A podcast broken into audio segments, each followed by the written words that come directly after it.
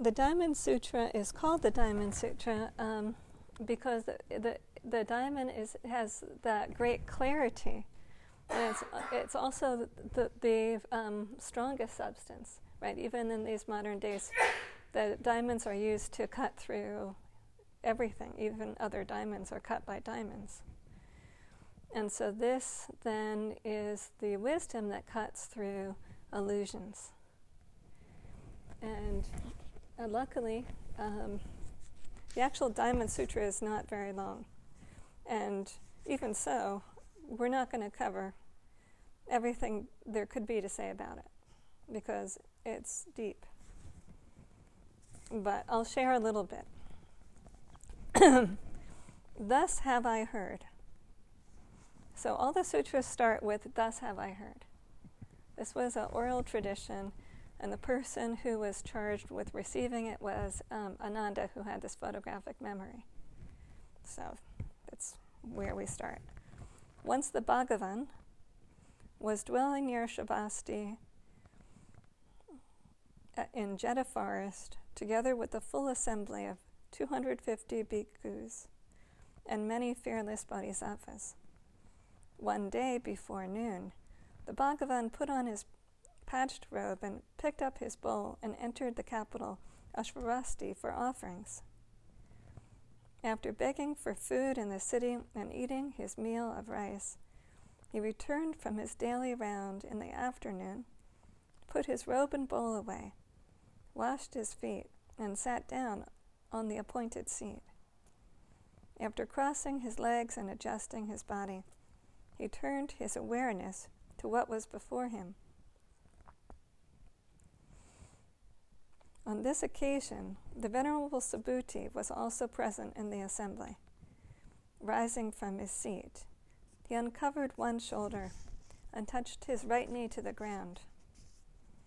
Pressing his palms together and bowing to the Buddha, he said, It is rare, Bhagavan, most rare indeed, how the Tathagata, the Arhat, the fully enlightened one, blesses fearless bodhisattvas with the be- best of blessings.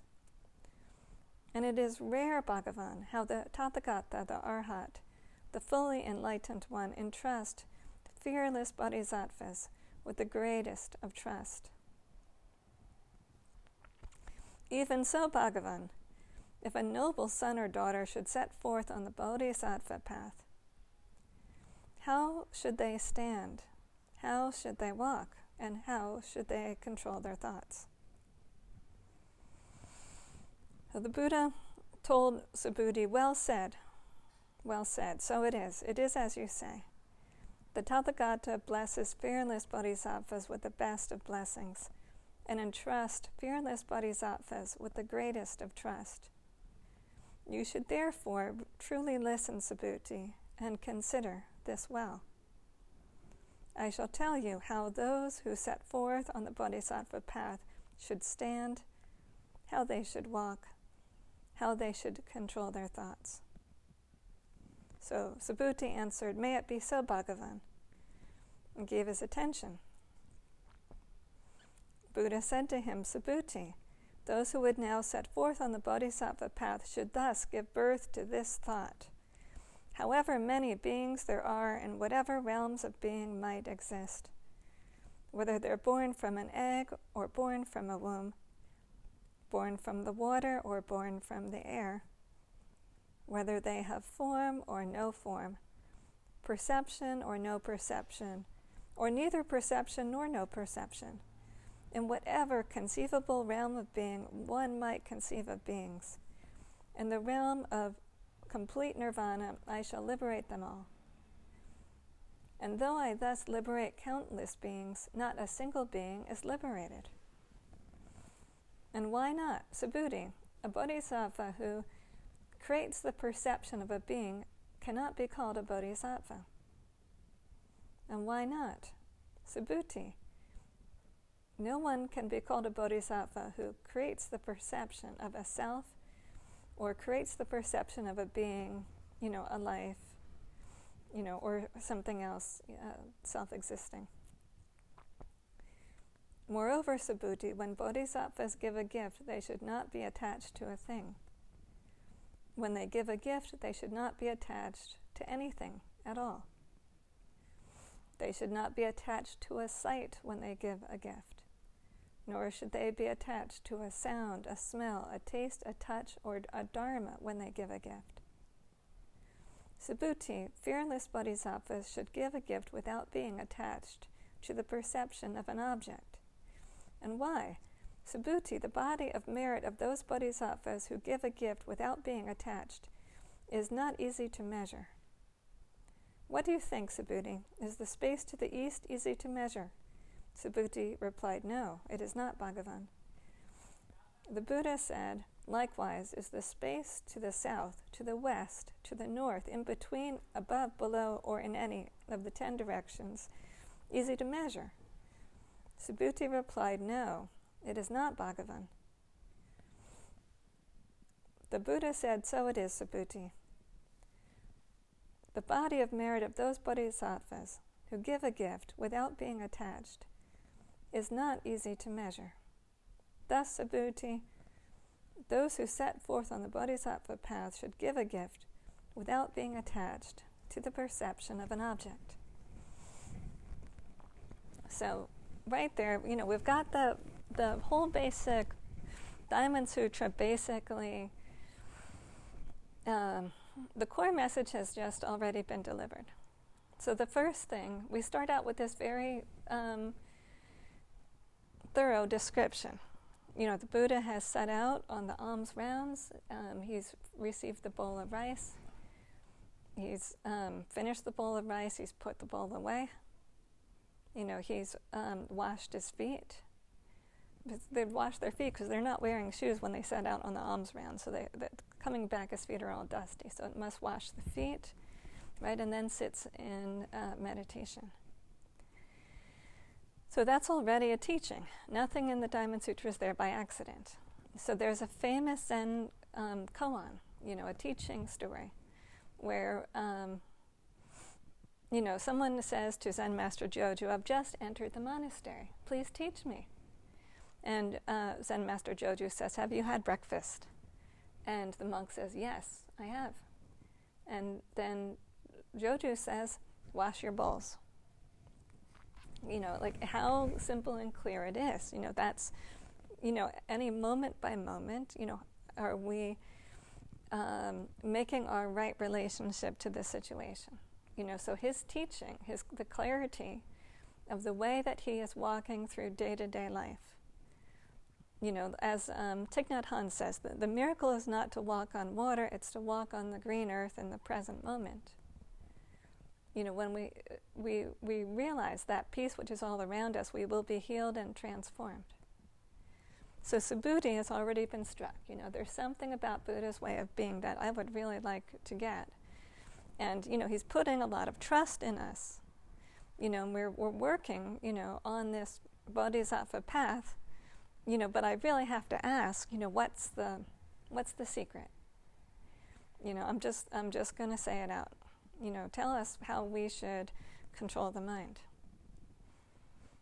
And um, you know, Buddha responds. You, you know, he's not going to get into all these details: how you should sit, how you should walk, how you should control your thoughts. He says, it's like this: keep that mind of you know, however many beings there may be in all of the realms, every conceivable realm, you know, born in the water, you know, born in the air, born in the earth, from a womb, from an egg, whatever, however, you know, I'm going to, you know, liberate them all. You know, I'm going, I'm going to help all beings. And when I do that, it's with not any idea of attachment to a being because b- by making that right, I have just helped you, then that is creating duality, it's creating separation. Um, there is a nice piece in uh, Rachel Naomi Remen's book, Kitchen Table Wisdom, where she writes about how it was when um, she was a young girl with colitis. And there were some doctors who would go in and, and see her. Um, you know, with this idea like they were going to fix this broken thing. And so she had basically no sense of agency around that. She was an object to them. And that is dehumanizing.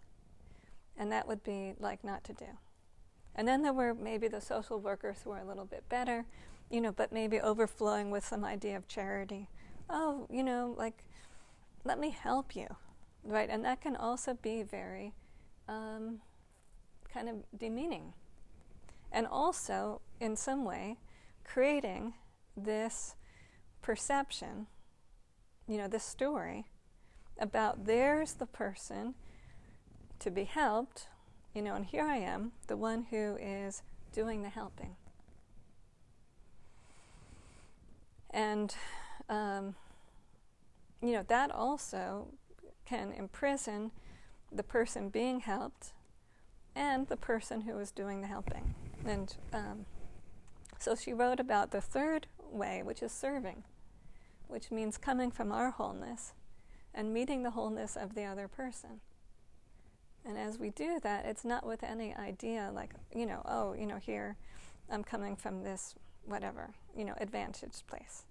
It's coming in with the wholeness, including our own wounds, and meeting the other person in their wholeness, and realizing that somehow our liberation is bound up together.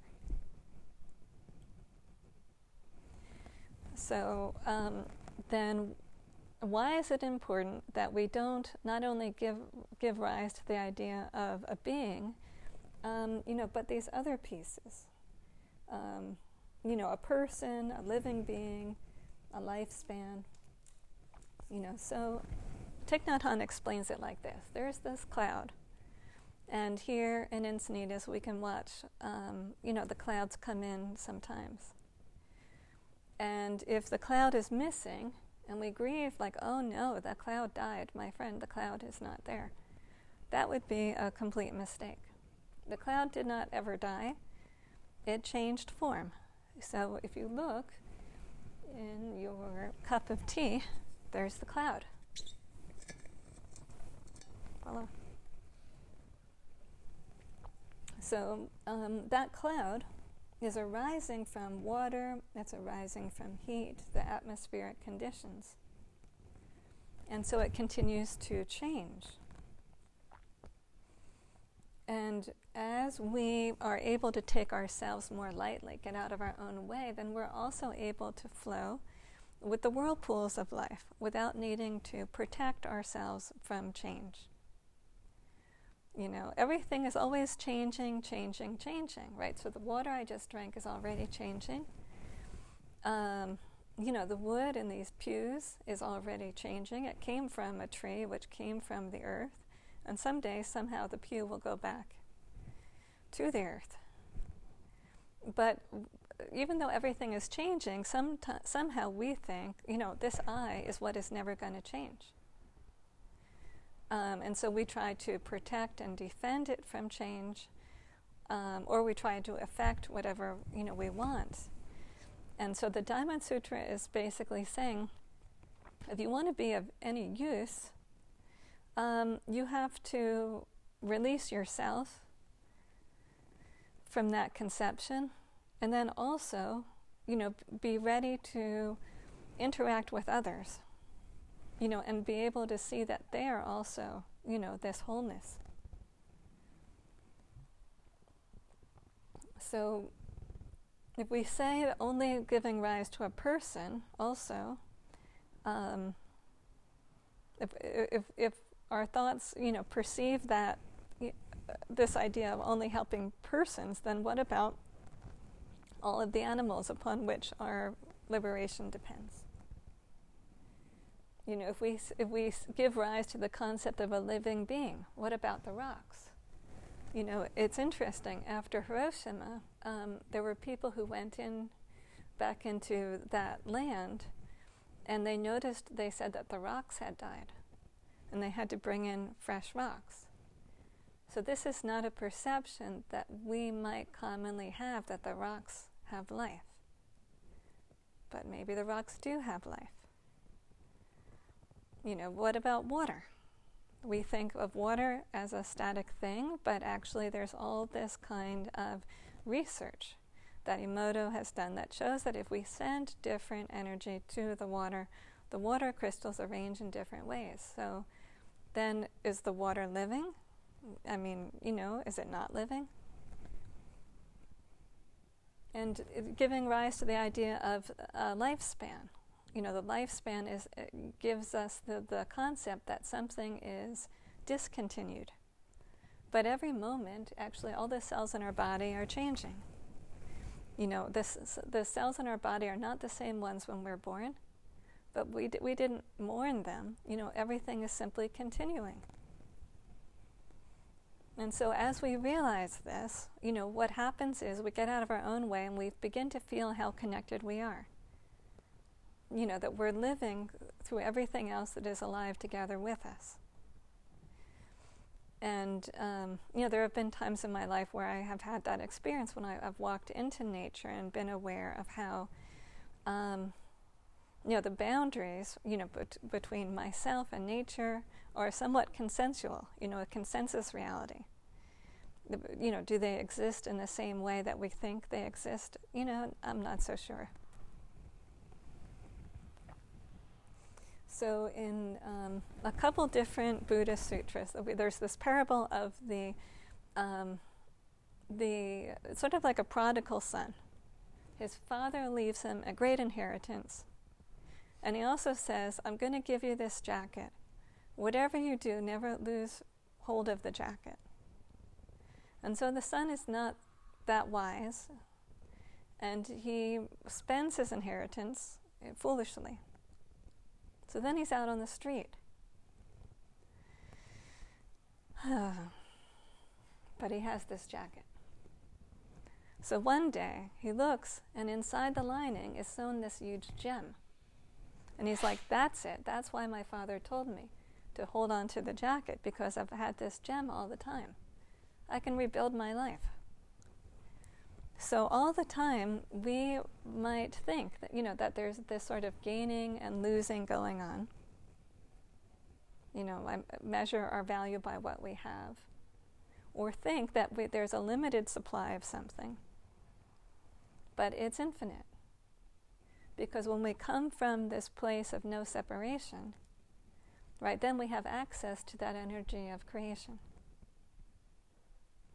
And when we work from that place, Absolutely. The more that we give, the more that we have. Right now, today, um, in Korea, the, they have started a 90-day um, winter retreat. They're getting up at 3:20 every morning, going to bed at 9:15 at night, and so that sounds like it might be an exhausting thing. I know at 3:20 here, I'm sound asleep. But the more that everyone on the retreat gives, the more energy that they find that they have. And so it is, um, you know, in this day to day life. But in order to realize that, we just have to free ourselves from this prison of our, you know, sort of mental constructs. So then there's a lot of commentary. This is a translation by uh, Red Pine, uh, who actually feels a spiritual connection with um, a, a, kind of Taoist uh, that makes it possible for him to do the translations he does. It's actually a little bit Chapel of Awareness esque.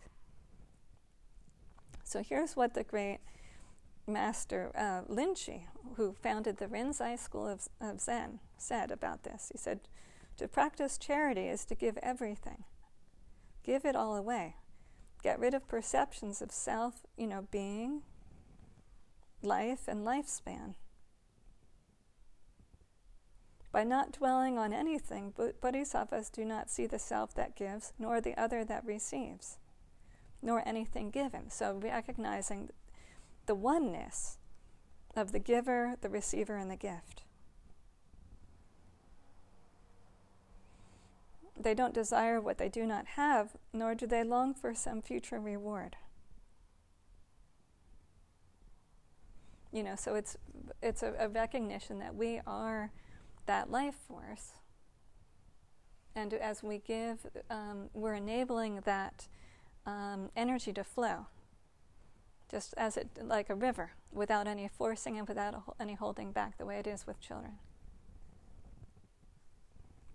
And as as we do that, we we um, uh, widen like that river. We increase our capacity to be a clear channel. So this is where we usually open it up. I'm not going to pretend um, that we're going to explain the entire Diamond Sutra today, but I'm happy to give it a visit, and I hope that's been useful. Do people have any questions or about practice or about our life, about the Diamond Sutra, or did everyone instantaneously achieve enlightenment? Yes. yes.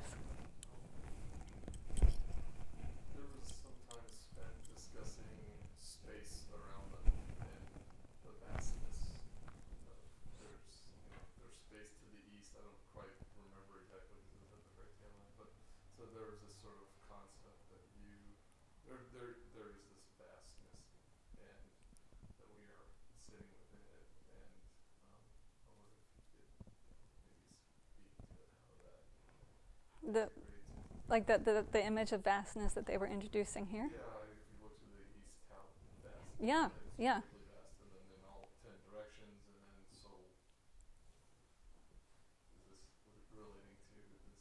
Yeah, no, that's a good question. That's a good question. So here's what I'll, how the way I'll answer it, because actually the Diamond Sutra has many, many images of that vastness.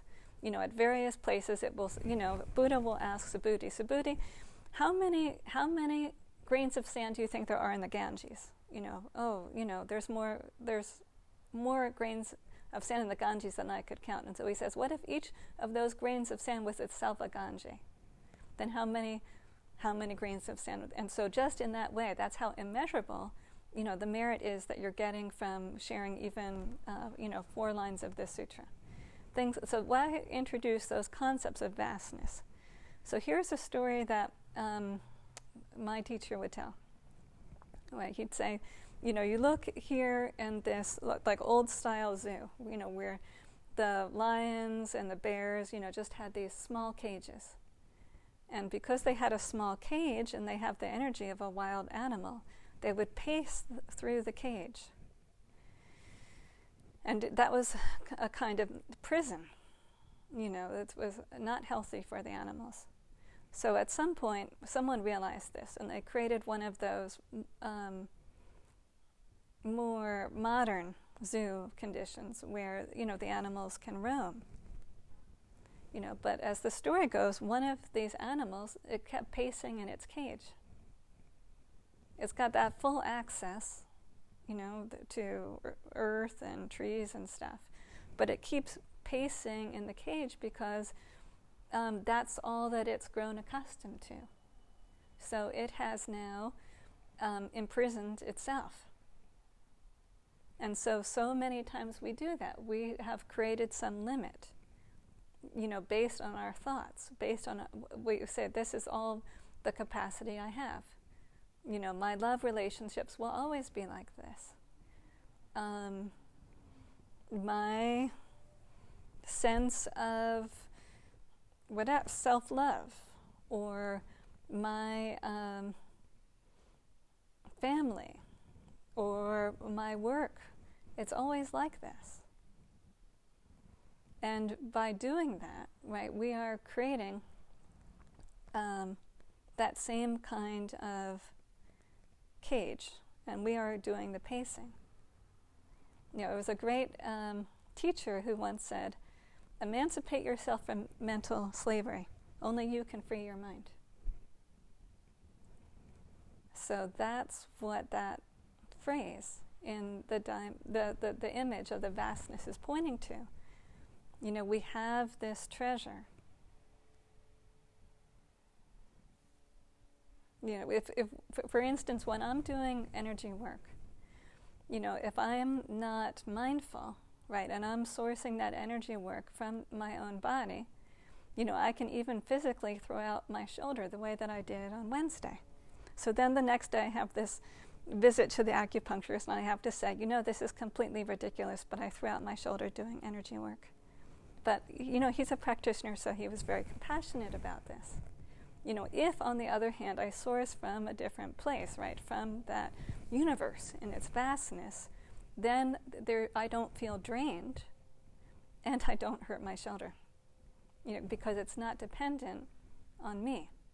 You know, I'm uh, the, the vehicle, you know, the vessel. And the more that I can get out of my own way, right, the more that that becomes something real uh, that I can live and that I can tap into. That's why um, the images are continually reminding us uh, that we have this vastness.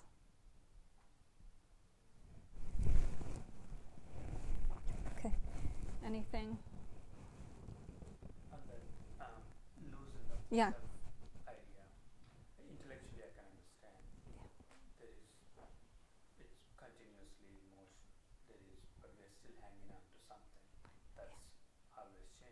Yes. Uh, but there is still this idea that sure, okay, I want to let myself go. But if I'm getting hurt, I'm the one feeling. Someone else is not feeling. Yeah, yeah, and and so that's the other side of it, which is not to um, lose ourselves in the emptiness, which would be Zen sickness. You know, the idea like, well, everything is empty, so um, just going to sit here and you know forget that my children need their breakfast that would not be clear or compassionate. Everything is empty, but at the same time, all phenomena just like this are truth. I was reminded that there's this as within, so without, as without, so Mm-hmm. The interdependence of everything um, just is that uh, the giver and the, the receiver basically can't exist without one another. So when you, I do lots of like volunteering in the hospital or picking up trash or whatever, and sometimes I, I have moments where I, or like at least at the beginning, also now I'm doing this good thing or something mm-hmm. this Diamond Sutra reminds you that without, for example, people throwing trash on the ground, mm-hmm. I wouldn't even have the, the chance right now to do something to mm-hmm. basically uh, improve my state of being because they give me the chance to do so. So there wouldn't be any doing good without any needs. So it is completely interrelated and mm-hmm. without yeah. So this is how, like, once we understand that and see it in, in more and more and more detail, that is down to the cellular and energetic level and so on, that there is no two sides. There is always only this isness of of being, and we keep ourselves entrapped by by thinking about like um, there is no left without right and so on. So this is the opposite of this. No, left, right, exist without one another. So it's like always one, which is, uh, yeah, it's, it's the Diamond Sutra is like a nice reminder of that. Yeah, and within that, yeah, but you know, that's part of it is is recognizing not to, right, not to maintain an, any idea of oh, you know, I am. I'm going to help this, right? If if we um, you know, form some idea that, uh, you know, I am the, the helper, then, you know, we might on some level need someone to throw the trash because that's going to.